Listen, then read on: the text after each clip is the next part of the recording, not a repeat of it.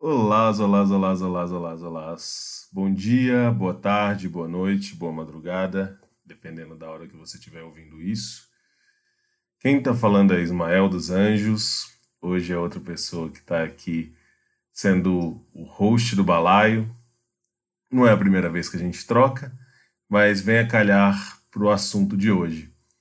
Estamos no mês em que o Brasil descobriu que é um país racista então, o balaio é, que tem pessoas negras e que tem pessoas brancas que tentam discutir sobre isso, que já teve episódios de pais pretos, quem não ouviu, ouça, vai tratar de uma questão urgente e que eu acho que é necessária para todo mundo que nos ouve e para a gente também. O balaio de hoje tem como tema como criar crianças antirracistas. Comigo estão Leandro Gonçalves, Lego. Boa noite, gente. Ai, que saudade de gravar com todo mundo juntinho. Por mais que seja todo mundo na telinha aqui, né? Continuamos respeitando o isolamento. É... Mas estamos aí, feliz de estar de volta, feliz de estar com vocês. E tema bem importante, bem urgente. Vamos nessa. Comigo também está Leonardo Piamonte. Buenas noites, salve aí pessoal, saudades, vambora. Chega minha parte preta preferida no balaio. Vem, Bruno Morim, bruxo. Bom momento, galera. Saudade também. Tava de gravar, de ver vocês pela tela, de sentir esse essa energia de estar no balaio novamente e tratar de um assunto tão urgente que é falar sobre o antirracismo aqui no Brasil. E por fim, por último, mas não menos importante, também negro de pele clara, o Irá Vital, nosso mestre das picapes, o cara que vai tentar fazer esse áudio funcionar. Tomara, né? Isso aí. Responsa, responsa triplicada, tema urgente, importante e legal, Isma, tá aí do lado de vocês novamente. Vamos aí, vamos seguir, vamos, vamos tocar o barco. Aliás, eu acho que uma nota técnica importante da gente falar, esse é o primeiro balaio gravado com distanciamento social virtual ao mesmo tempo, como o Lego bem apontou podem dar feedback nesse sentido, podem dar toque nesse sentido, se gostarem, se não gostarem, a gente vai ouvir com carinho e atenção. Puxando lá porque o assunto é longo. Eu acho que a primeira coisa é a gente definir o que é esse antirracismo, também perguntar aqui para os membros o que, que é e por que criar crianças antirracistas. Como eu tô de roxo hoje, eu vou puxar a fila com uma definição minha, mas eu gostaria que vocês também complementassem com o que vocês sentem em relação a isso. Para mim, a, a questão do antirracismo vem tão urgente e tão necessária porque ela é a antítese, como eu vejo, do racismo. E se o racismo é estrutural, se o racismo não está só nas injúrias raciais, como muita gente pensa, mas o racismo está na economia, está na política, está nas subjetividades que afetam as pessoas que são vítimas do racismo. O antirracismo também precisa ser estrutural, econômico, político e subjetivo. Ele também precisa ser tão amplo quanto o racismo, se a gente quiser, em algum momento, atingir uma sociedade que não oprima pessoas pretas, não oprima pessoas indígenas, como acontece tão frequentemente no nosso país. Então, o antirracismo nada mais é, para mim, do que um compromisso. É um conceito, é uma atitude, mas precisa ser um compromisso diário, uma coisa que a gente tá sempre ali na nossa cabeça. Será que isso que eu fiz está certo? Será que isso que eu fiz está dando brecha para oprimir alguém? Então, eu acho que fazendo uma, uma comparação aí com o machismo, né, que é uma coisa que eu acho que a gente já trabalhou várias vezes aqui no balaio, é uma coisa que não tem linha de chegada e que a gente vai provavelmente ter que buscar a vida inteira, mas faz parte, é um compromisso ético com quem a gente quer e com quem que a gente quer que os nossos filhos sejam ou com a sociedade que a gente quer que os nossos filhos vivam. É isso. Por esse é o meu motivo para tentar criar um Cisco, um Francisco antirracista. E vocês, o que, que vocês sentem por aí, gente? eu tive algumas sensações aqui essa semana. Essas duas últimas semanas a gente vem abordando bastante a questão em casa.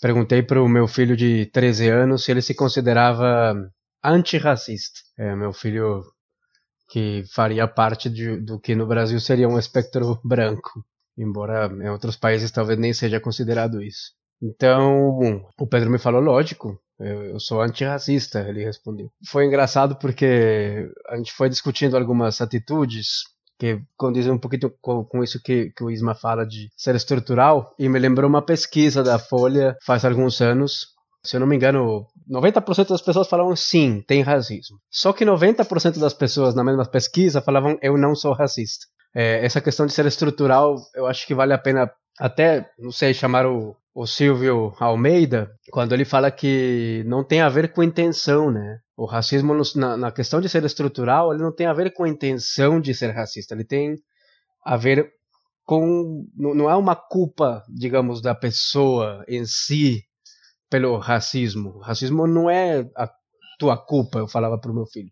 Mas ficar calado e ser conivente é tua culpa. É essa forma que a gente tentou explicar aqui, assim, como um sistema estrutural ele não pode ser dependente de uma criança de 13 anos, mas se ele ser conivente e ficar calado e permitir algumas práticas que a gente foi discutindo aí ao longo da noite, elas sim são da responsabilidade dele. Acho que o antirracismo ele se insere em grandes pautas, assim como também pode ser traçado esse paralelo aí com, com o machismo e com o, com o patriarcado, no sentido em que as economias, as relações de troca, as relações que a gente tem em questões educacionais, em questões de distribuição de renda, a judicialização de qualquer processo, elas são racistas e a gente vai ter que começar a realmente discutir isso com nossos filhos. Só aproveitando a deixa, antes que os outros venham à baila, como o Léo citou o Silvio de Almeida, só deixando bem evidente para quem não conhece, Silvio de Almeida é professor doutor em Direito, mas é também conhecido como autor do livro O que é Racismo Estrutural, da coleção Feminismos Plurais, comandada pela Djamila Ribeiro, uma coleção que tem o que é lugar de fala, o que é empoderamento, vai ter um livro em breve sobre masculinidades.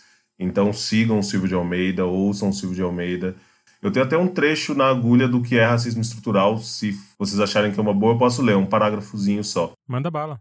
O racismo é decorrência da própria estrutura social, ou seja, do modo normal com que se constituem as relações políticas, econômicas, jurídicas e até familiares, não sendo uma patologia social e nem um desarranjo institucional o racismo é estrutural. Comportamentos individuais e processos institucionais são derivados de uma sociedade cujo racismo é regra e não exceção. Nesse caso, além de medidas que coíbam o racismo individual e institucionalmente, torna-se imperativo refletir sobre mudanças profundas nas relações sociais, políticas e econômicas. Silvio de Almeida. É um lugar que não está no lugar da injúria, de quem xinga uma pessoa negra individualmente, ou no lugar de, ah, essa pessoa é doente. Não. Está nas normas que compõem a nossa sociedade, que a nossa sociedade está se criando em cima. E aí, bruxo, lego, irá? Vai lá, bruxo. Eu sigo depois. Eu enxergo o antirracismo. Eu não sei quando que surgiu essa palavra mas ela ganhou uma proporção agora na, na, na, sociedade gigantesco. Como tudo, ela acaba sendo desgastada. Muita gente acaba encarando ela como algo fútil e colocando, se colocando esse rótulo sem saber profundamente do que se trata realmente, né? O Ismael definiu de uma maneira perfeita o que é o antirracismo, mas eu vou puxar para um ponto que aí eu vou linkar com a segunda pergunta, como, como criar crianças antirracistas, devido ao impacto que isso tem para toda a sociedade, mas principalmente para as crianças, porque eu acredito que o motor da mudança da nossa sociedade está nas próximas gerações. Eu acho que já está num momento avançado na, da nossa vida, já tem outras gerações passadas que já estão com, com seus vícios de vida, de atitudes, de, de enfrentamento que elas relutam em mudar, em se levantar a favor de movimentos da maneira que a gente espera que essas pessoas se levantem. Eu tiro isso muito por ver dentro da minha família, por exemplo, que é de pessoas negras, mas que não se levantam, não pensam nesse, nesse assunto com a profundidade que o assunto merece. É, durante as, as manifestações nas, nas semanas passadas, após a morte do George Floyd, das crianças, dos nossos adolescentes aqui no Brasil, Miguel, João Pedro, no passado a Ágata, todas essas crianças, há uma comoção momentânea e dali se encerra como se fosse apenas um movimento de dó. E não é isso que a gente tem que esperar do antirracismo e nem da criação antirracista das nossas crianças. A gente precisa fazer com que elas também sejam motores dessa mudança. Então, atitudes com elas precisam ser antirracistas. Então, se a gente não for antirracista, a criança não vai ser antirracista. O, o nosso, o nosso movimento precisa ser de instrução para elas serem a mudança no futuro porque elas trazem na bagagem desde cedo muito melhor do que a gente que foi criado dentro, dentro da estrutura e a gente já faz parte da estrutura e é muito mais difícil a gente sair totalmente dessa estrutura. Se a gente conseguir criá-las fora dessa estrutura e lutando para derrubar ela, acho que vai ser muito mais efetivo. Acho não, tenho certeza que vai ser muito mais efetivo. Bom, falando um pouco de mim assim, eu tenho percebido, né, cada vez mais a importância né, do, de ser antirracista e a diferença de se trabalhar para não ser racista e se trabalhar para ser antirracista. É, e é um lugar perigoso, né? A gente aqui que tem vários trabalhos de desconstrução da masculinidade, a gente está sempre usando a paternidade para se olhar e tudo mais, para se trabalhar. É fácil a gente cair num lugar de, pô, eu trabalho o meu racismo, eu trabalho o meu, meu machismo, eu trabalho meus preconceitos, acaba se acomodando nesse lugar. E eu tenho percebido cada vez mais que não é o suficiente a gente trabalhar os nossos não preconceitos. Eu acho que a gente tem que ser ativo. Então, eu tenho olhado para isso com muito mais atenção, né, em efetivamente como a gente faz isso, porque não é suficiente, né? Não é suficiente a gente não ser, a gente evitar atitudes, a gente acaba sendo, mas evitar atitudes racistas. Porque acho que a gente está tão longe de qualquer coisa, cara, assim, tá, tá numa, num, num, num lugar tão, tão complicado que se realmente não houver ação a gente não vai ter mudança. E essa ação, ela depende muito de quem hoje está no poder. Não dá para esperar que o povo negro sozinho vá mudar qualquer coisa. Eu acho que a gente tem que tá, aproveitar esse privilégio, né? Eu, eu penso muito nessa questão de, de, de como usar o lugar de privilégio para tentar fazer alguma coisa. E aí isso passa para o que a gente passa para as crianças. Eu acho que é, é, o que o Bruxo falou, né? Nós sermos antirracistas, acabamos consequentemente criando crianças antirracistas. Eu acho que sempre, qualquer coisa, é, a melhor, o melhor ensinamento para as crianças é sempre pelo exemplo. Então, é o que eu tenho pensado bastante. Eu converso muito com as meninas sobre questões raciais, sempre falo sobre o nosso passado, sobre como os escravos foram trazidos, como que é a situação de privilégio, né, questão de meritocracia, não usando essas palavras, mas sempre dando essa noção para elas de, de como a gente está fudido e numa sociedade fudida, né? Como elas têm privilégios, eu, eu, eu faço muita questão de que elas reconheçam os privilégios delas, delas enfim, eu acho que é esse, esse caminho de aprendizado. E um outro privilégio que eu tenho é, é, é ter essa proximidade com esses caras e, e, mulheres incríveis que têm a paciência de, de nos ouvir e de explicar, e às vezes dar porrada, e, mas enfim. Essa, essa vivência eu acho ela sempre muito, muito, muito forte, assim. Então, sempre pensando naquele lugar de não é obrigação, né? Como não é obrigação da mulher explicar o, o, o machismo e o feminismo, mas acho que a gente está tão, tão distante de qualquer coisa que a gente acaba, às vezes, precisando desses toques e, e essa boa vontade é, da galera que está ali sofrendo na pele, literalmente. Irá? Eu acho que vocês tocaram bem já na coisa, assim, mas eu acho que esse momento é, favorece uma desnormalização de hábitos comuns, tanto para quem tem atitudes racistas, quanto para quem tem as atitudes de se omitir, né? Vamos pensar, sei lá, um, um, parâmetro maluco assim, né, de relação de trabalho, que às vezes você com um superior, por exemplo, você não vai falar nada. Você vai talvez calar por temer um, essa questão hierárquica de trabalho, temer pela sua posição, pelo seu trabalho é um pouco um comparativo, sei lá, o Pelé e o Muhammad Ali, assim, né? O Muhammad Ali se colocou e para ele foi ruim, ele foi colocado no ostracismo, né? Tipo, a, além de se posicionar também contra a guerra, né? Do Vietnã, ele parou de lutar, ele passou um, muito tempo sem, sem, sem lutar, sem fazer o ofício dele, né? Esse posicionamento deixa, às vezes, as pessoas acuadas, né? Tomar um posicionamento. Então, eu vejo que vamos desnormalizar isso, entendeu? Agora é a hora de se posicionar, assim, tá propício para se, se posicionar, temos que se posicionar e você não vai sofrer uma retaliação por isso, assim, né? Passa um pouco por essa linha tênue, assim, que em algumas relações, às vezes, é, não sei se é obrigado, mas é, é conveniente você se omitir, não se posicionar. Maravilha. Bom, seguindo com a pauta, eu acho que uma das preocupações num país que 56% da população é negra, né? Segundo o IBGE, os termos pretos e pardos, mas para o movimento negro todos somos negros, é inclusive importante como bandeira para o movimento negro desde a década de 70 essa denominação dos negros. Eu acho que se todos se todas as pessoas que se entendem como pardos é, se entendessem como negros de pele clara, a gente ia ter uma movimentação política muito significativa, né, de não se calar diante de várias das coisas que acontecem no país. A gente convidou uma especialista. E eu sou suspeito para falar porque ela é Juliana de Paula Costa, literalmente minha companheira, a pessoa com quem eu divido meu filho e minha vida. É, mas a Ju é uma educadora de mão cheia e ela criou, junto com a Ariana Patrícia, o projeto Pisar nesse Chão Devagarinho, que é um projeto em educação antirracista. Então vamos ouvir o áudio da Ju para a gente ter uma noção de como é o trabalho dela e de como ela vê a importância da criação de crianças respeitando esse contexto cultural afro-brasileiro. E em seguida a gente troca uma ideia de como a gente está fazendo isso nas nossas casas. Vai lá, Ju!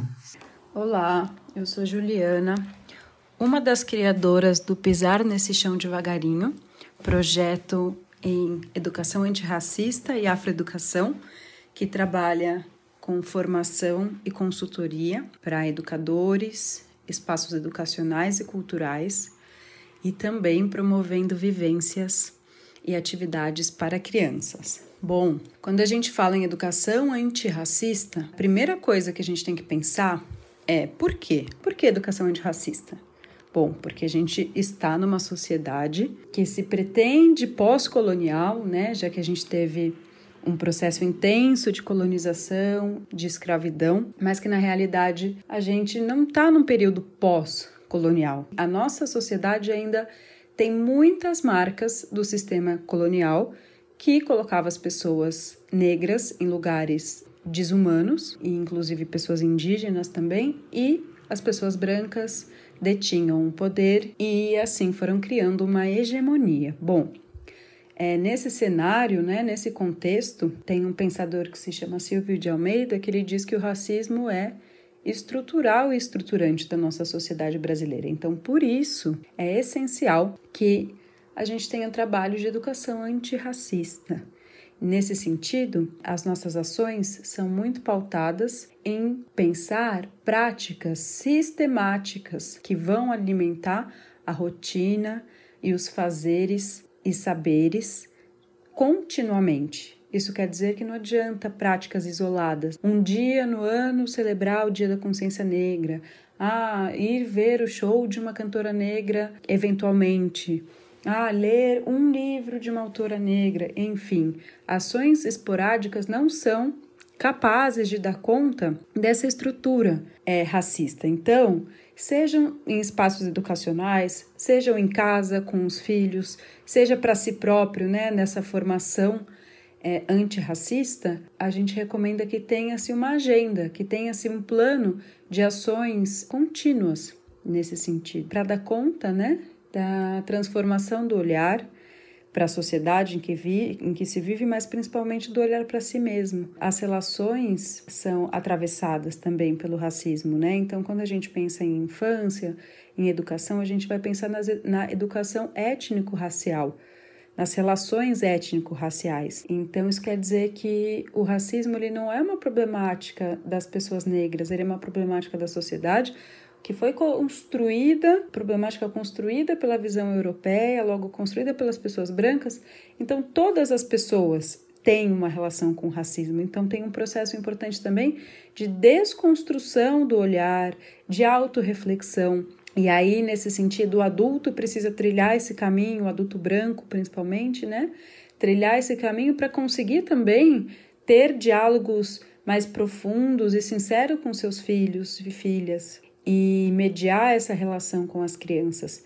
E o mesmo serve para educadores e educadoras brancas e brancos, né? E aí pensando na infância das crianças negras, é importante a gente pensar que enquanto os brancos, as crianças e adultos brancos precisam trilhar um caminho de desconstrução para deixar de sustentar uma lógica que oprime, as crianças negras precisam e merecem e devem ter espaços seguros para que possam desenvolver sua autoestima, para que possam se sentir seguras, beber na fonte dos seus ancestrais, porque essas histórias nos foram roubadas, né? De saber a verdadeira história do povo negro que está no Brasil e também da história africana, né? Não só da afro-brasileira. Então, que tenham também a oportunidade de se fortalecer nas nossas matrizes afro-brasileiras e africanas. É claro que essas matrizes têm muito a ensinar a todos, né, brancos e negros, é, mas é essencial que as crianças e famílias negras tenham espaços em que possam desfrutar de suas origens. Uma coisa super importante que eu não posso deixar de falar, que aí é o ponto de união, né, entre escolas e famílias e vice-versa, o papel dos educadores, é, das mães, dos pais, cobrarem das escolas e dos espaços educacionais a aplicação da Lei 10.639, que é a lei que torna obrigatório o ensino da cultura afro-brasileira e africana nas escolas, e também a Lei 11.645, que é uma expansão dessa primeira lei que eu mencionei, que traz junto com a visão afro a visão indígena. Essa lei é, diz que as escolas têm que ter um trabalho consistente, profundo, que vai revisar o currículo como um todo. Então, nessa união, né, em que as, que as famílias, como comunidade, né, numa escola, exigem que esse trabalho seja feito de forma mais profunda, fomenta essa política pública tão importante, né, que é da LD, LDB, a Lei de Diretrizes e Bases, e assim a gente vai caminhando, né, com esse vetor mais individual, que é do, do da autoconsciência de cada indivíduo, nessa, nessa caminhada antirracista, mas também sem nunca perder o âmbito da coletividade, porque essa é uma pauta que precisa avançar na sociedade, né? no âmbito público e também no âmbito privado. Acho que é isso. Temos muito caminho pela frente, então bora caminhar. Bom, vocês ouviram aí o áudio. Eu, como eu sou suspeito e eu divido a casa, eu vou passar a palavra. É, Lego, o que, que você faz nesse contexto? Eu sei que suas crias até já fizeram parte das vivências da Ju, né? É, não, eu só queria começar dizendo que a relação da Ju com o Ismael não tem nada a ver sobre ela estar aqui. que ela, assim, realmente, ela, ela é uma pessoa incrível. Ela tem um trabalho, sério, é, é muito maravilhoso. É um trabalho que eu recomendo constantemente. As meninas fizeram a vivência, né? Então, na época eram foram vivências nas férias, né? Elas foram duas semanas, as meninas fizeram uma semana. Todo um trabalho de educação voltado para a cultura africana e contos, comidas, histórias e, e até a participação de, de contato mais é, com, com crianças negras. E é muito bonito a delicadeza que a Ju consegue trazer isso para as crianças, porque é um período que as crianças ainda não, não, não têm, né, essa coisa tão latente de como que é o racismo. São coisas muito sutis, né, que as crianças acho que acabam absorvendo, mas é muito bonito esse trabalho. E é algo que a gente sempre, a gente sempre tenta trazer assim. Eu acho que um, uma questão que eu acho muito forte para a gente criar crianças sem preconceito e antirracistas é a questão de referências. Então a gente sempre tenta trazer referências com diversidade para a vida das meninas, sem querer né, forçar, mas a gente tem, tem sempre esse cuidado de mostrar artistas, escritores, elas têm muitos livros com essa temática. A gente tem, tem, tem um lance muito forte com a música aqui em casa, né? Sempre vem gente aqui em casa tocar junto e e é legal que. E, são coisas naturais, por exemplo, elas são. A, a, musicista que elas mais admiram no mundo é a Ana Karina Sebastião, que é uma baixista amiga nossa, que ela é negra, maravilhosa, super talentosa.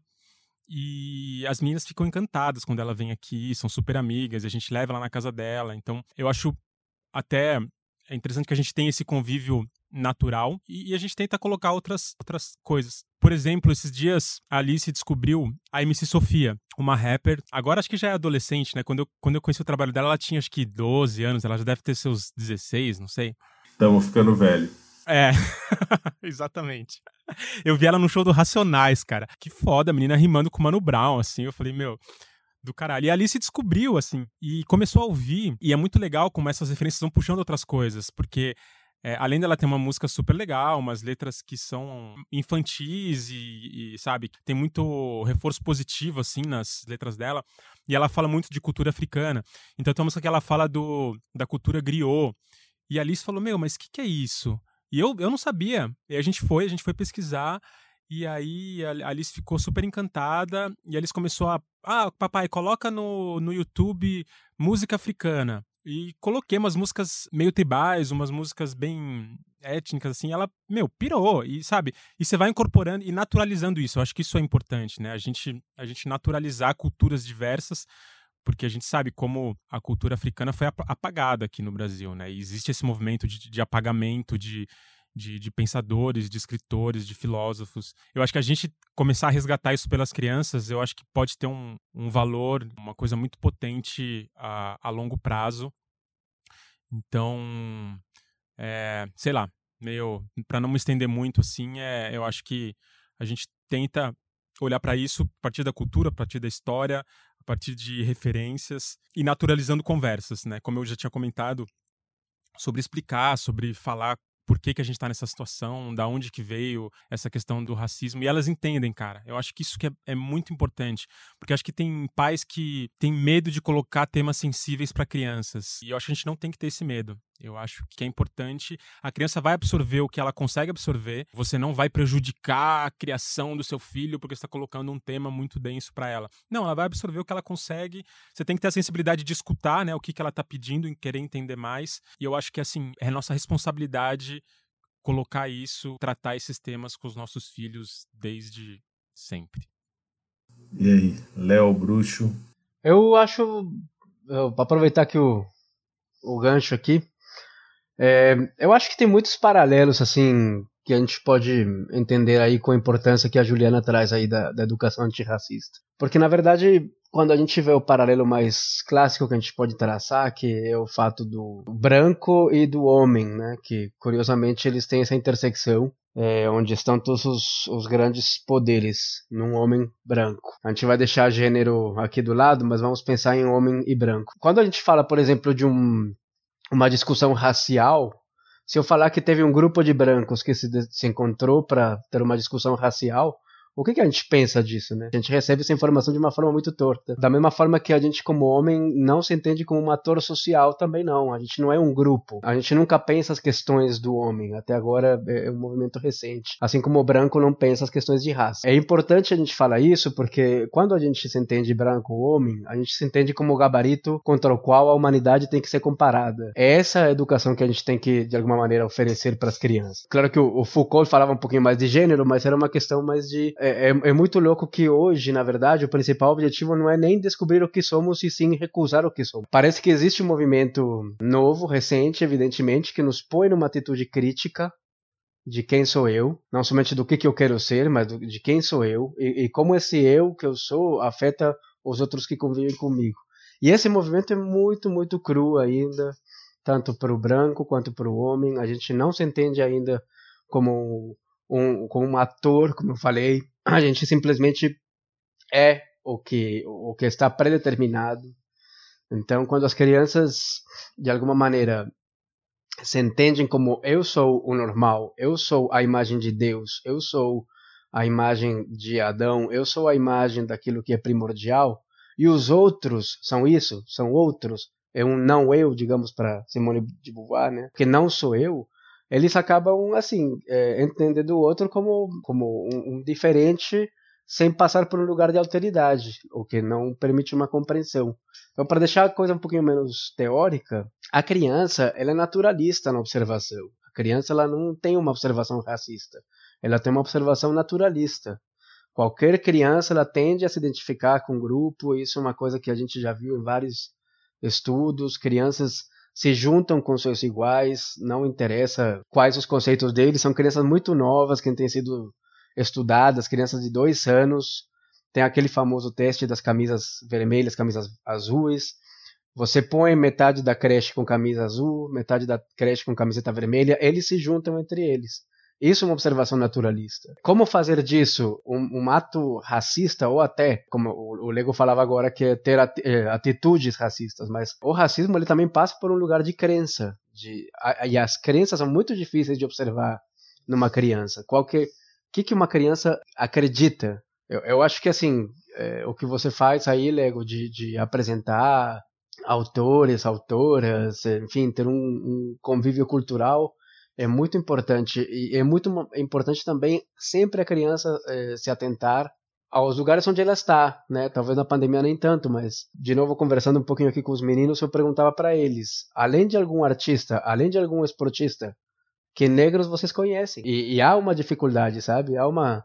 Então, é isso que a gente tem que meio que trazer. Não somente uma questão de, ah, sim, aceitação, ah, sim, é, troca, mas como a gente vai promover realmente, é, sabe, uma, uma, admiração por um, assim, por, por questões que eles nunca tiveram o mais mínimo contato porque eles estão nessa, nesse lugar de divindade, não? É, uma criança branca, ela é é um anjo, uma criança branca, ela é feita à imagem e semelhança de Deus.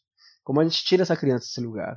Acredito que a resposta venha mais para frente dessa pergunta de como tirar essa criança desse lugar. Mas voltando direto para o que a Ju comentou. Ah, bom, aqui em casa a gente. As, os meninos são pequenos ainda. A conversação com o Noah é muito pequena ainda. Com o Ben já, já cria algumas conversas um pouco mais longas e algumas explicações um pouco maiores. E com ele passa um papel de afirmação da imagem dele, principalmente, que é um ponto que a gente busca muito, que faz parte da construção dele, da autoestima dele, de como ele se percebe, para num segundo momento ele identificar no outro. O Léo falou desse papel da identificação, para que ele consiga identificar no outro todos os tipos de beleza, todos os tipos de todas as diversidades que existem, mas que elas são todas elas são positivas, é, sem, sem a utilização de de um bloqueio Fora isso, por desenhos, é, música, a gente aqui tem como. Eu, eu amo samba e a maioria dos músicos que a gente escuta aqui estão ligados ao samba, estão ligados à MPB, ao rap, é, a, essa questão do, dos, dos artistas sempre rola. E a identificação com, com, com, a família dele é praticamente automática, porque não me lembro agora, mas acho que da nossa família de sangue não tem ninguém que não seja negro, dos mais diferentes tons de pele negra, e eu nunca identifiquei nenhum tipo de problematização dentro de casa que pudesse precisar sentar com ele e conversar sobre algo. Lembrando que ele ainda tem quatro anos, então ainda não, não gerou esse tipo de, de conversa. Mas é essencial para esse momento, para que quando esse momento chegue, a gente esteja preparado para conversar, para reafirmar a posição dele, para reafirmar a posição do outro na sociedade, que existe uma multiplicidade de pessoas no mundo que. Acho que multiplicidade é, é, é pouco. É, somos 7 bilhões no mundo e são 7 bilhões de diferentes no mundo. Então, é importante que ele identifique que cada um é um e, e todo, e todo mundo tem a sua importância. E, e dentro do contexto de raça, por exemplo, para a defesa dele, é realmente a reafirmação do, do, da sua posição, é, da sua negritude, da sua, da sua potência que ele tem na sociedade, que ele pode sim, que ele pode ter uma visão de futuro, que ele pode ser aquilo que ele almeja, aquilo que ele busca, aquilo que ele quer. Então acho que, que, que é basicamente isso e acredito que seja isso que ele vá fazer para se inserir no mundo e ser agente de mudança. É, eu, eu gosto muito do que você fala, Bruxo, no sentido que isso conversa muito com o que eu aprendo aqui, né, com a Juliana, nesse percurso dela muito bonito com o Pizar. A construção da autoestima das crianças negras é urgente, né, para quem é pai de crianças negras. Isso é um mecanismo de sobrevivência, de preparar elas para o mundo que elas vão enfrentar, que a gente não vai conseguir mudar a tempo. E eu acho muito legal ouvir o que eu ouvi do Lego e do Léo, que eles estão situando as crianças brancas deles nesse lugar, assim. É realmente isso. A gente precisa. O Noah vai ser muito beneficiado se Alice, se Teresa, é, se Guto tiverem uma noção boa sobre o país em que vivem ou como podem proteger, ouvir, cuidar do respeitar o amigo, sabe? Então é, é, é eu gosto muito, assim, eu fico feliz de ouvir esses dois espectros porque eu acho que eles são necessários para isso. Sabe que eu achei uma coisa muito louca, Isma? Porque eu te contei, talvez não tive a oportunidade de contar para os outros balaieiros, mas eu te contei de uma abordagem policial que o Pedro presenciou. Foi faz uns dois anos, o Pedro com 11 anos, a gente indo para comprar alguma coisa na rua, e ele presenciou uma abordagem de dois adolescentes negros. Os dois meninos estavam com é, bermuda e chinelo, e o Pedro estava com bermuda e chinelo. O Pedro falou, é, eu olhei, é, fiquei um tempo entendendo a cena e ele falou, quando eu ia continuar minha caminhada, ele falou: não, vamos esperar até o final da abordagem, vamos ficar perto, vamos olhar, porque eu não acho possível que eu esteja vestido igual essas crianças e eles sejam parados e eu não. Isso foi uma coisa que me, me pareceu bem maluco do lado do Pedro. E me lembrou de, uma, de um artigo que li esses dias na Psychology, é, na Psychology Science, é uma revista indexada, uh, que me pareceu muito louco quando eu falava de crenças, né, não somente de atitudes. É, estão fazendo testes, ou fizeram os testes com rostos de crianças negras de 5 anos para ver eh, se eles que tipo de resposta de medo oferece uma criança de 5 anos num livro comparado com outros elementos clássicos da literatura infantil como por exemplo bruxas, ursos, duendes e as crianças de 5 anos eh, respondem com mais medo a crianças eh, negras de 5 anos do que a ursos, por exemplo, ou do que a bruxas. Só para a gente ter uma ideia de como é uma questão também de crenças. Mostrando isso só para crianças brancas ou mostrando isso para crianças brancas, livrinhos infantis ilustrados. As crianças têm mais uh, tendem mais a uma resposta de medo quando vêm crianças negras da mesma idade deles do que quando vem uma bruxa ou um urso, por exemplo. E é uma coisa interessante de falar, porque isso eu não conhecia isso, mas te ouvindo além da raiva que eu senti, o que me parece é que isso conversa com o lugar de que nunca é cedo demais. Porque a criança está ouvindo sobre urso, está ouvindo sobre gnomo, está ouvindo sobre duende, mas não está ouvindo sobre negritude. É, a gente precisa naturalizar isso quanto antes, para que essas respostas não sejam tão absurdas quanto isso, sabe?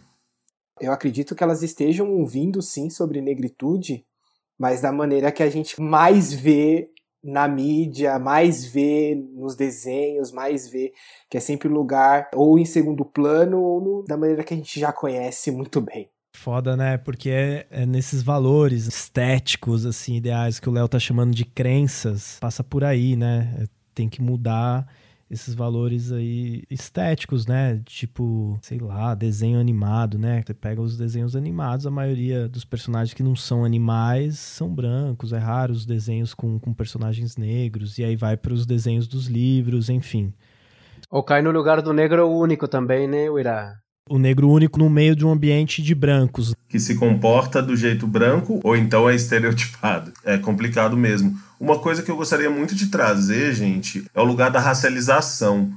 Isso perpassou várias das coisas que a gente falou até agora, mas eu acho urgente a racialização dos brancos, então eu acho que é urgente também a racialização das crianças brancas. O é, que, que é isso? Para quem gosta de negar o lugar de raça, o argumento biológico está sempre aí, né? Dizendo raça não existe porque não tem diferenças biológicas o suficientes para dizer que somos raças diferentes, somos uma raça só, uma raça humana, somos todos humanos. Vocês já ouviram essas coisas por aí? Todas as vidas importam, né? Exatamente. Só que não é a biologia o único componente na criação das raças. Pelo contrário, o componente cultural e o componente social, o componente do valor que os seres humanos impregnam está ali na gênese da fundação da raça. Então, quando a gente pensa em raça, a gente pensa muito nesse termo que você trouxe, Léo principalmente, mas também passou na, na voz de muita gente, do outro. O negro ou o asiático é considerado uma raça quando o homem branco se toma como universal e entende que os outros são os diferentes. Então, beleza, você tem uma raça, você é negro. Você tem uma raça, você é de uma cultura asiática. Você tem uma raça, você é indígena.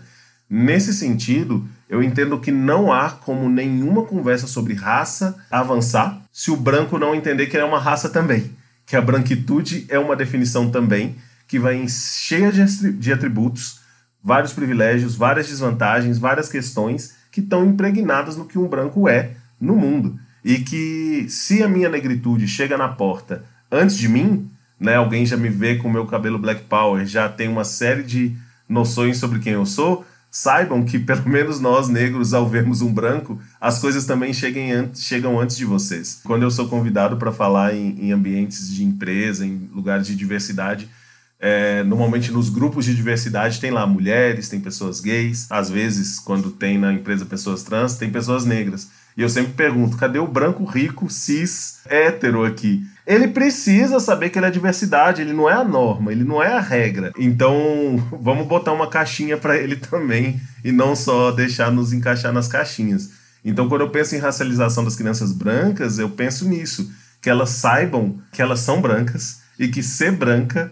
nessa sociedade vai dar uma série de vantagens, de atributos e que elas, inclusive, podem, em algum momento, usar esses atributos como ferramentas, servir de ponte para que pessoas negras acessem outros espaços e por aí vai.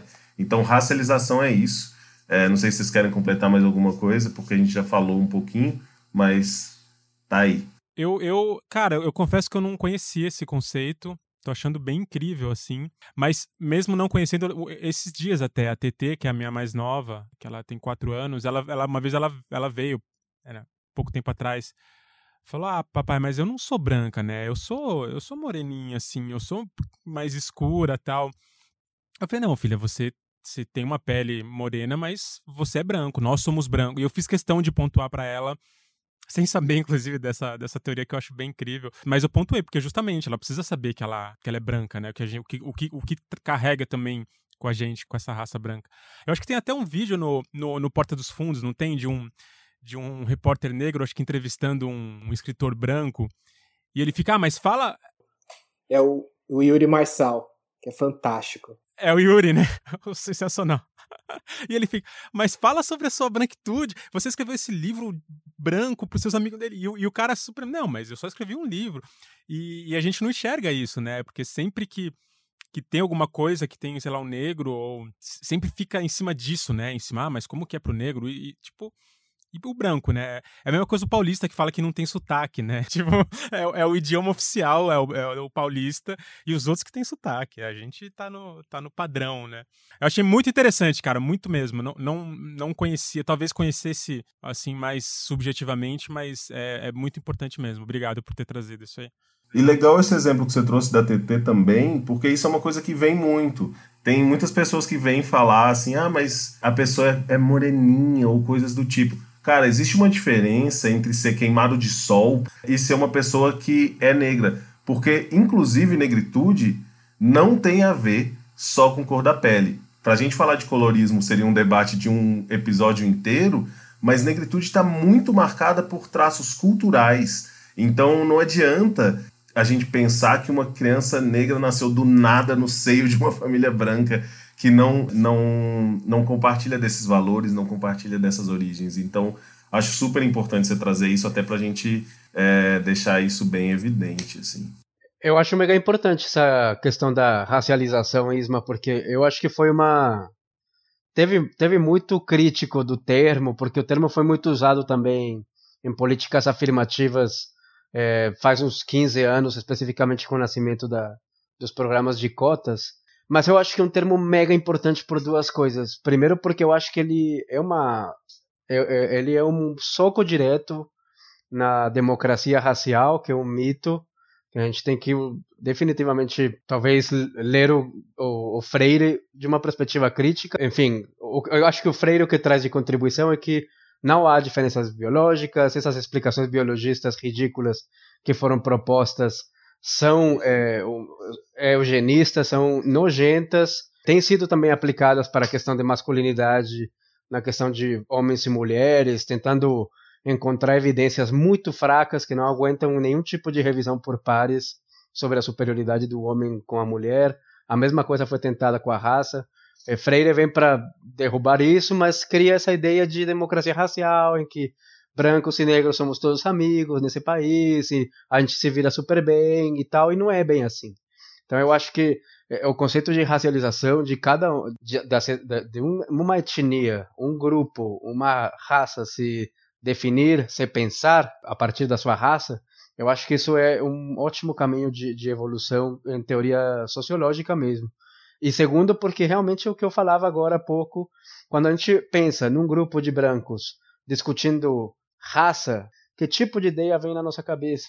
A não ser uma reunião do Ku Klux Klan. E a gente não faz isso porque não é uma discussão que permeia as nossas identidades. Assim, é, é muito raro você ouvir uma pessoa, a não ser um supremacista, dizer assim: meu nome é Leonardo, eu sou branco e vim falar disto aqui. É, é ridículo. Da mesma forma assim como falar, meu nome é Leonardo, eu sou homem e vim falar disso aqui.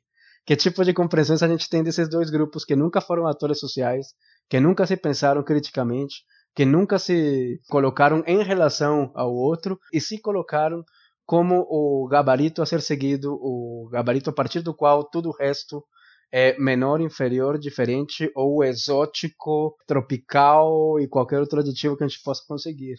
O que você trouxe de exemplo do Pedro é, agora há pouco, é um ótimo exemplo de racialização bem sucedida. Um menino branco que se constatou branco, entendeu as vantagens que a branquitude tinham, e ele fez. Eu lembro quando você me contou essa história que eu falei. Cara, o Pedro fez o que o movimento negro unificado já pedia na década de 70 e que os movimentos negros pedem hoje, que é, ao você testemunhar uma abordagem policial, branco, use sua branquitude para não deixar um PM ser violento com as pessoas. Se você estiver parado olhando, parado filmando, a chance de você salvar uma, vida negra é real. E o Pedro descobriu isso já aos 11 anos. Então, eu acho muito massa essa história, porque é um exemplo claro, assim, evidente de racialização usada a favor né, do, do de quem está sendo oprimido normalmente. O Irá Bruxo, o que, que você sentem? Vai lá, Irá, você tá muito quietinho aí, cara. Manda bala.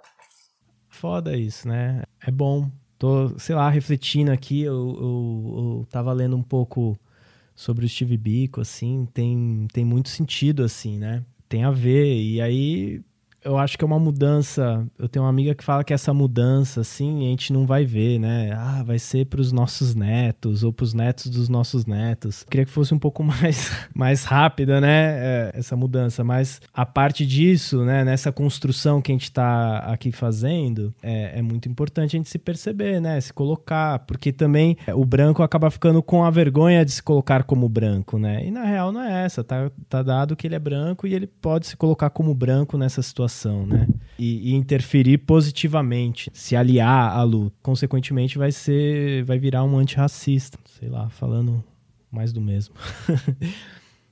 Não, não é mais do mesmo. Esse lugar da vergonha, inclusive, é conversado por alguns dos maiores especialistas que eu conheço. A Grada Quilomba, que fez uma exposição na Pinacoteca no final do ano passado, início desse ano, tem o PDF no site da Pinacoteca com a exposição ela tinha uma sala feita especial, especialmente para a Pinacoteca chamada Caminho da Consciência.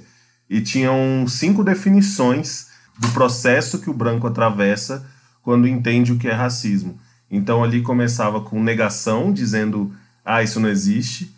Vai para a culpa, né, esse lugar individual. Depois vai para vergonha, esse lugar, nossa, que chato que é ser branco nessa sociedade, eu tenho vergonha do que meus antepassados fizeram mas precisa passar para os outros passos, precisa passar para o reconhecimento, precisa logo chegar na reparação. Tá super alinhado com isso que você trouxe. A Grada Quilomba também que, que falava que o racismo é um problema branco, que se organizem para resolver o racismo, que foi um problema criado por brancos.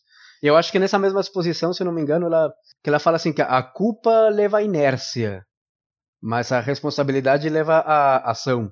Então, de novo, eu acho que dá para traçar um paralelo com a questão de, de homens, Não é questão de se sentir culpado por ser homem ou se sentir culpado por ser branco. É uma questão da responsabilidade que isso traz. E como é que essa responsabilidade é exercida, no fim das contas, para levar a uma ação afirmativa, tanto em gênero quanto em raça.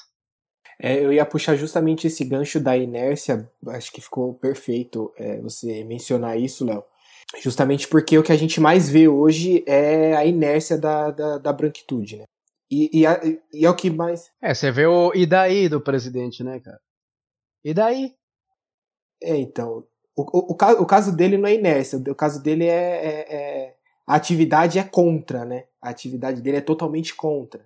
Desculpa te interromper, Bruce. Fala. Imagina, imagina. Essa inércia que a gente encontra na nossa sociedade, que tenha, que a gente vê ter surtos de ação, mas que no dia a dia não se mostram tão efetivos assim, porque é muito bonito você postar uma foto, postar um stories, postar alguma coisa, enfim, como qualquer, como qualquer atitude social que visa apenas a, a demonstração de algo, para mim é fútil. Não vai ser aquilo que vai realmente mudar. É, a inércia em todos os outros momentos, em todos os outros lugares, e se mostrar branco, que você está sendo privilegiado porque você é branco, e mais, aí voltando no ponto central dessa, desse, desse programa, que é informar para as crianças que elas são brancas e quais são todos os privilégios que elas podem ter no futuro por conta de serem brancas, é muito importante para que cause esse incômodo como o do, do Pedro. Porque ele, ele identificou isso. E, e foi por conta das atitudes, do exemplo e das atitudes que ele teve durante a vida dele, foi que fez ele tomar atitude. Então todos nós precisamos passar isso adiante para as crianças brancas, informando-as que elas são brancas, porque assim, a gente precisa a todo momento, como dito anteriormente, precisa estar tá falando a todo momento para a criança negra que ela é negra. Precisa estar tá a todo momento passando para ela que ela precisa tomar determinados cuidados. Eu não, podia, eu não podia sair de casa sem meu documento. E hoje nem dentro de casa você pode estar sem documento. Porque a polícia entra na sua casa e te dá um tiro. E te leva e você tem que estar com o seu documento dentro de casa. Então, a todo momento precisa ser dito que a criança é branca e quais são os privilégios que ela vai ter a partir disso. De novo, quais são os movimentos que ela pode fazer. E aí, obviamente, a, a, a cada momento da vida dela, ela vai. Você vai precisar ter essa conversa de uma maneira diferente, adicionando novos, novas informações, novas novos contextos para que ela vá entendendo que a posição dela na sociedade é de ser antirracista. Nossa, eu acho. Bom, a gente já está chegando numa hora de programa, gente. É, a gente já está indo mais para os finalmente, mas ainda tem um assunto importante, que é a pergunta, eu acho, chave, né? De o que, que é ser um aliado e o que, que um aliado pode e deve fazer, né? Um aliado da luta antirracista. A gente separou antes do programa quatro tópicos especificamente, eu vou enumerá-los, mas eu gostaria que a gente aqui em debate falasse um pouco ou sobre todos ou sobre os que faz mais. Isso já apareceu um pouco nas nossas falas. Um, eduque-se sobre o racismo. Você adulto que nos ouve. É, regra do avião total. Seu filho não vai aprender magicamente sobre racismo ou sobre o que é raça ou sobre todas as complexidades que envolvem esse assunto, se você não der esse exemplo, se você não trouxer esse assunto em casa, se você não se educar e se informar sobre isso. Então, esse programa é um primeiro passo, é, tem muitas pessoas para seguir, muitos Googles a serem buscados e feitos, mas eu acho que é um caminho. Dois, não seja complacente, faça como Pedro, quando você vê uma situação de racismo não só tão flagrante como é no caso de brutalidade policial, mas nas situações pequenas ou tidas como pequenas, não, não fique calado, não seja complacente. Três, questionem criticamente o que vocês veem e consomem na sociedade, desenhos, livros, autores, times de esporte, leiam, assistam, estimulem o acesso a autores negros. Existe uma definição do CUT, né, que é dos, da literatura negro brasileira, porque não basta só ser uma literatura com personagens negros. Busque livros em que a temática do negro brasileiro é parte central da história Isso faz diferença na construção de significado.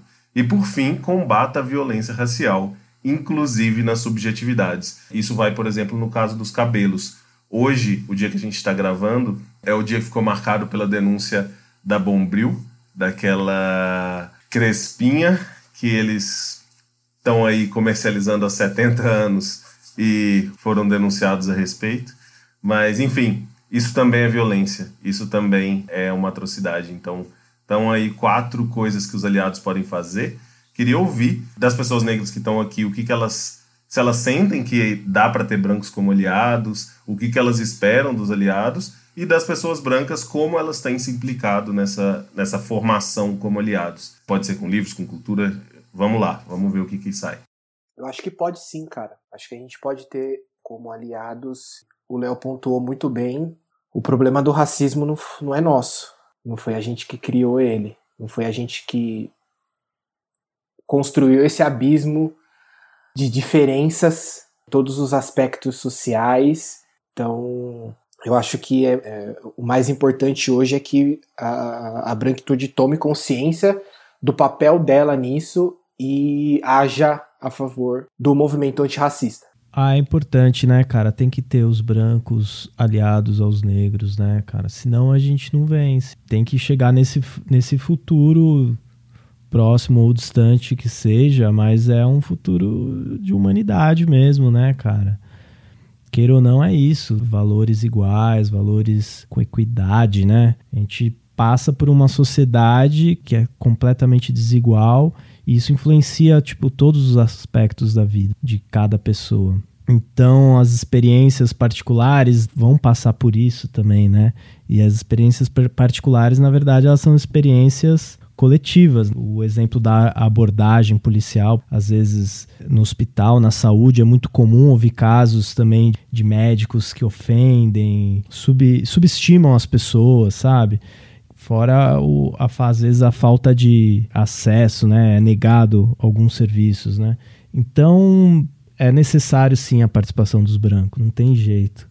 É, eu, eu tenho isso, tentado olhar para isso com cada vez mais responsabilidade e realmente entendendo como, como uma obrigação nossa. Realmente, acho que a gente está num, num mês aí que, que várias tragédias aí, né, culminaram para um, uma movimentação maior. Como eu já falei aqui algumas vezes, eu acho que para nós brancos é muito importante a gente usar o nosso lugar de privilégio para tentar mudar. Porque eu, por exemplo, né, eu estudei engenharia, sempre trabalhei em empresa de tecnologia, um ambiente muito branco desde sempre. E é isso, a gente, a gente tem acesso a, esse, a, a, esses lugares, a gente tem que falar, cara. Se a gente tem um mínimo de consciência sobre, sobre o, o, o, racismo e as consequências, a gente tem que falar. Porque tem, tem muita gente que não, cara, não tem a menor noção. É que você fala, cara, isso é racista, o cara fala, imagina, eu não, eu não sou nada racista, eu nunca fui racista. Eu tenho um amigo, sabe, é isso? E dentro de casa, cara, meu pai, eu lembro que uma vez meu pai falou um puta de um absurdo, e tava Dani, uma, uma das melhores amigas dela, estavam aqui em casa, e surgiu essa discussão sobre o racismo. E meu pai falou um puta de um absurdo. E eu, cara, fiquei quieto. E a Dani, que, que foi para cima, que ela é,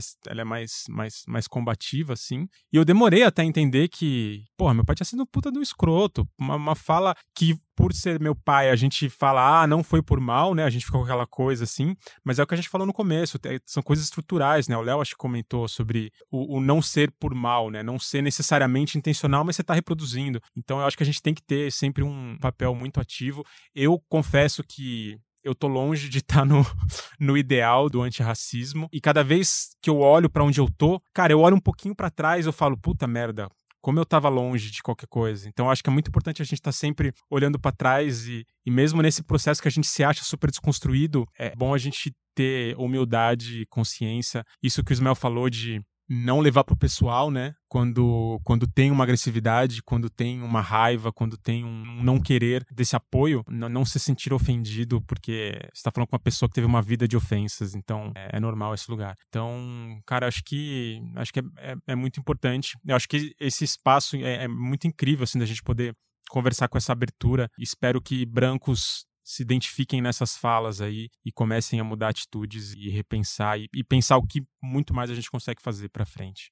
Eu só faria uma ressalva. Eu não estaria gravando esse programa se eu não achasse que brancos podem ser aliados. Mas eu diria que, brancos que às vezes se ressentem quando uma pessoa negra não está numa posição de querer aliados ou desconfia que você é um aliado, fica de boa, acontece. As pessoas estão falando de um lugar de dor. É, tem anos quebrando confiança e se decepcionando. Demora um pouquinho para ganhar a confiança de volta. É, pode ser difícil, mas eu peço que, que entendam ou que reflitam sobre o porquê disso. Assim, eu acho que é super importante. E nesse sentido eu vejo uma, uma analogia muito, muito necessária com o lugar dos homens é, na luta por equidade de gênero. Se a gente não tiver implicação das pessoas brancas, a gente vai continuar lutando por si, por nós e sofrendo com mais da metade da sociedade, né, um pouco menos aqui no Brasil, 44% da população ignorando essa luta. Então, sim, a gente precisa dessa implicação, dessa responsabilização e das ações. Caras, eu acho que para mim tem várias coisas ali dessa fala do Isma. É, em primeiro lugar, uma escuta muito ativa aí das, não somente da, das, das sugestões do Isma aí para a gente sempre levar adiante, mas também aproveitar e ler livros tão rápidos, tão curtos, tão ilustrativos. Uh, sei lá, o Pequeno Manual Antirracista são sete, oito questões tão centrais e tão evidentes que, assim, se você lê em meia hora, entende em muito mais do que isso. Mas, assim, é um, é um material de acesso fácil, enfim. É, eu só queria pontuar duas coisinhas. Essa questão de você se ofender porque alguém nesse dia não está afim de te ensinar, nesse dia não está afim de te dar aula, nesse dia não está afim de. Assim, eu acho de uma mesquinhez, sabe? Porque não é, não é a respeito de você. É, é, é desse tipo de coisa que a gente começa a perceber como as coisas são tortas. Porque a luta antirracista não é uma luta para você ficar mais legal, não é uma luta para você ganhar mais cookies, não é uma luta para você ser uma não, irmão, é, é, é uma questão de, de coletividade, de pluralismo, é uma visão de mundo. É uma, é uma questão de, assim, que perpassa muitas questões. Então, eu acho muito chamativo quando um homem se ofende porque a, um, alguma mulher fala mal de homens, ou quando um pai se ofende porque alguma mulher fala muito bem de mães. É, nem todo homem, nem todo branco, ai não, mas veja bem, eu, eu, eu. Não é sobre você. Eu acho que isso é uma coisa que a gente tem que aprender um pouco. Esses dias eu estive numa palestra com uma, bom, uma autora, vou chamar, porque blogueira me parece pejorativo, mas é uma autora que eu acompanho os conteúdos, ela se chama Ana Sharp, e ela encerrou a conversa ali dizendo é que na verdade a maioria de homens tem que ser odiados. Assim, essa fala pegou mal em alguns caras, mas assim, é, é isso, é, né? não é sobre você. É, e nisso eu acho que tem, tem muita coisa assim que vale a pena e que eu tenho feito assim recentemente queria indicar também. É, para mim uma preocupação em casa é o funk. Pela idade dos meus filhos, na, a preocupação em que sentido? Não a preocupação das letras, dos conteúdos, nada disso. Comprei o livro do Rodney William, que eu indico também, Apropriação Cultural, que também faz parte da coleção de femininos plurais, organizado pela Jamila Ribeiro. É muito importante a gente perceber o funk quando esses moleques aqui, né, da, da escola do Pedro, da, da, da vivência do Pedro, vão lá, pegam o funk e há, uma distância, há um distanciamento da cultura que produziu esse funk, né? Então não se trata de uma questão de, de ir consumir o funk e só. A gente precisa entender como todos os circuitos de trocas e de, né, do que, que você consome que você deixa, o que você oferece, como é que você se cala perante uma questão como a que ocorreu em Paraisópolis, qual o seu posicionamento, porque eles só consumiram funk é uma questão que a gente vai ter que discutir com crianças. Então, eu, eu acho que isso é importante. A questão do, do racismo recreativo é outra coisa que eu tenho prestado muita atenção aqui em casa. Deixo também. Uma, essa coleção, assim, cada livro eu acho que é 19 reais ou 18 reais.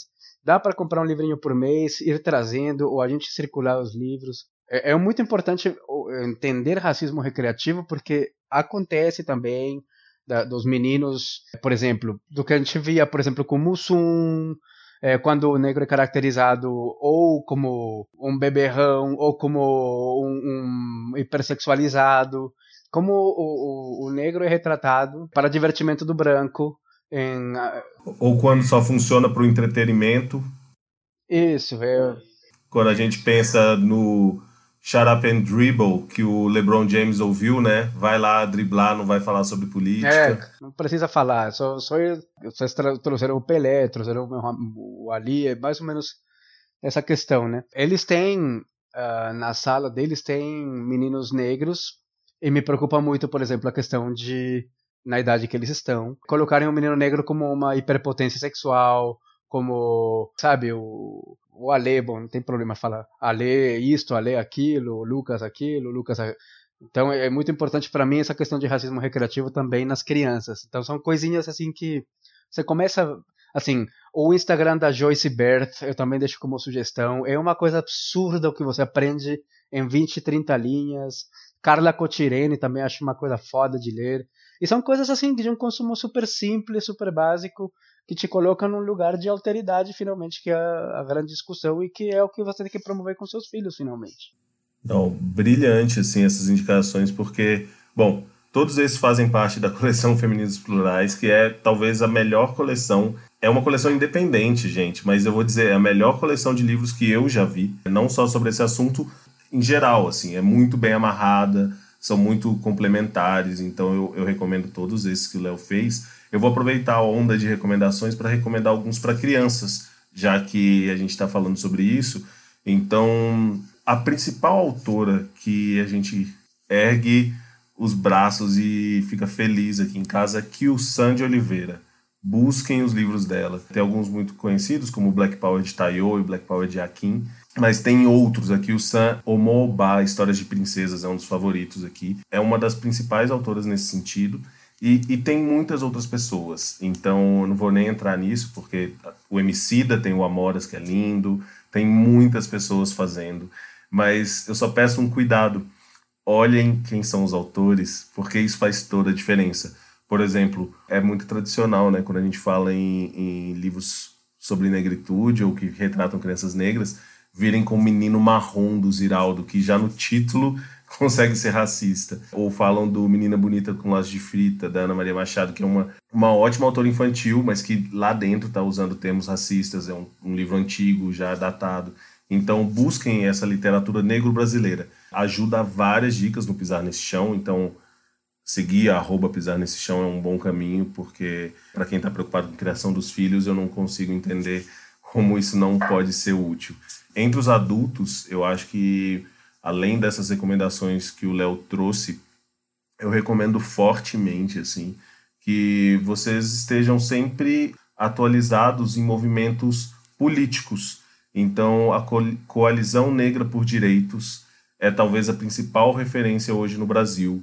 Une atores de vários segmentos de movimentos negros diferentes, com demandas. Tem uma lista de propostas no site com demandas reais de como a gente pode enfrentar isso. Então, fica aí o recado. E, bom, eu, por mim, fico, é um assunto que gosto, então quem quiser trocar uma ideia no Instagram também por aí vai, será sempre bem-vindo. A não ser que eu mande você jogar no Google se eu tiver muito irritado com o tipo da pergunta. Ô Isma, deixa eu só, deixa eu só aproveitar o teu comentário para duas coisas. É, eu acho que é exatamente isso quando a gente fala de abrir mão de alguns privilégios. O voto é um privilégio, a eleição política é um privilégio, votar é um privilégio. Não é assim, isso é divisão de privilégios. Quando você abre mão de pautas que te dizem, digamos, eh, mais pessoalmente, e, você oferece seu voto para reivindicar pautas que correspondem à alteridade, isso é divisão de privilégios. Porque a galera fica assim, ah, tenho que entender meus privilégios e quero dividir eles, mas eu acho que faltam caminhos concretos nesse sentido. O voto é um. É, apoiar pautas é outra coisa. Isso, você dedicar tempo da sua existência a coisas que não dizem respeito a você, isso é divisão de privilégios. Isso é uma coisa que aplica tanto para homem quanto para é, gênero, quanto para raça, quanto para relação adulto-criança, né? E eu só vou. Puta, eu não posso deixar. Você falou de literatura afro-brasileira, eu quero deixar um dia a literatura afro-colombiana, pelo amor de Deus. Tradução nova ao português de um livro muito lindo chamado Letras ao Carvão, ou Letras de Carvão. Eu não sei muito bem como foi traduzido, mas é Letras al Carbón, que é da. Uh, Irene Vasco, ilustrado por Juan Palomino. Puta, é um livro, e para quem tá com criança tentando aprender a ler e escrever, é, puta, cara, é muito bonito. É do Palenque, que seriam os, as regiões quilombolas da Colômbia. Acho muito bonito também. Aqui ficou como Letras de Carvão. A gente tem esse livro em casa. É muito bom, muito bom. A editora é Pulo do Gato. É, e, aliás, fica uma dica. A editora Palas é uma dica que é uma editora que só trabalha com literatura negro-brasileira. Então, tem boas editoras que falam, né? Companhia das Letras tem, Pulo do Gato tem, tem outras editoras que tem, mas se você precisar saber, vá na Palas, que é certeiro. Ah, e a Bell Hooks tem livros infantis. Por exemplo, meu Crespa de Rainha é da Bell Hooks. Então, busquem. Bom, as dicas foram muitas. A gente está chegando ao final do programa. Vão estar por escrito na descrição desse episódio também vão aparecer com frequência nas redes sociais do Balaio, para quem não nos segue no Instagram, principalmente, eu acho que é a mais ativa hoje, mas também temos o Facebook. Siga para acompanhar. E é isso. Tchau, obrigado. Quem mais quer falar tchau, obrigado. Eu quero falar tchau. E eu quero recomendar para vocês seguirem o Ismael. ele é a melhor fonte, cara. Pra quem é preguiçoso, segue o Ismael, que ele, cara, os posts dele são sempre certeiros. Aí você, óbvio, né, faz o seu trabalho de ir lá e ler e procurar mais coisas de quem ele postou. Mas é, é o meu perfil preferido aí, para me informar. Pelo menos inicialmente, aí você vai atrás. Então, maravilhoso. Bom, depois de ser chamado de blogueiro de preguiçoso. eu falei, eu. não foi você. Então, para quem é preguiçoso e, e, prefere ver o story ali em vez de ler o livro, vai no Ismael, que o cara, o cara é certeiro, dá os caminhos. Mas eu queria terminar isso com uma fala potente que a gente ouviu aqui, com uma provocação do Bruno Amorim, do Bruxo. Manda lá. Seria possível uma infância sem racismo? Seria possível termos as crianças de até um ano de idade sobrevivendo? Seria possível um Brasil com todas as crianças, sem faltar nenhuma delas, tendo seu nome de família assegurado no registro civil de nascimento? Seria possível termos todas as crianças, sem faltar nenhuma delas, com acesso à educação integral? Seria possível termos todas as crianças livres dos efeitos da discriminação racial? Essa é uma provocação e um gancho para que todo mundo pense, ao final desse programa, sobre os impactos que o racismo tem para as crianças do Brasil e do mundo. Ficam essas questões que refletem qual é a importância da luta antirracista, não só para os adultos, mas também para as nossas crianças.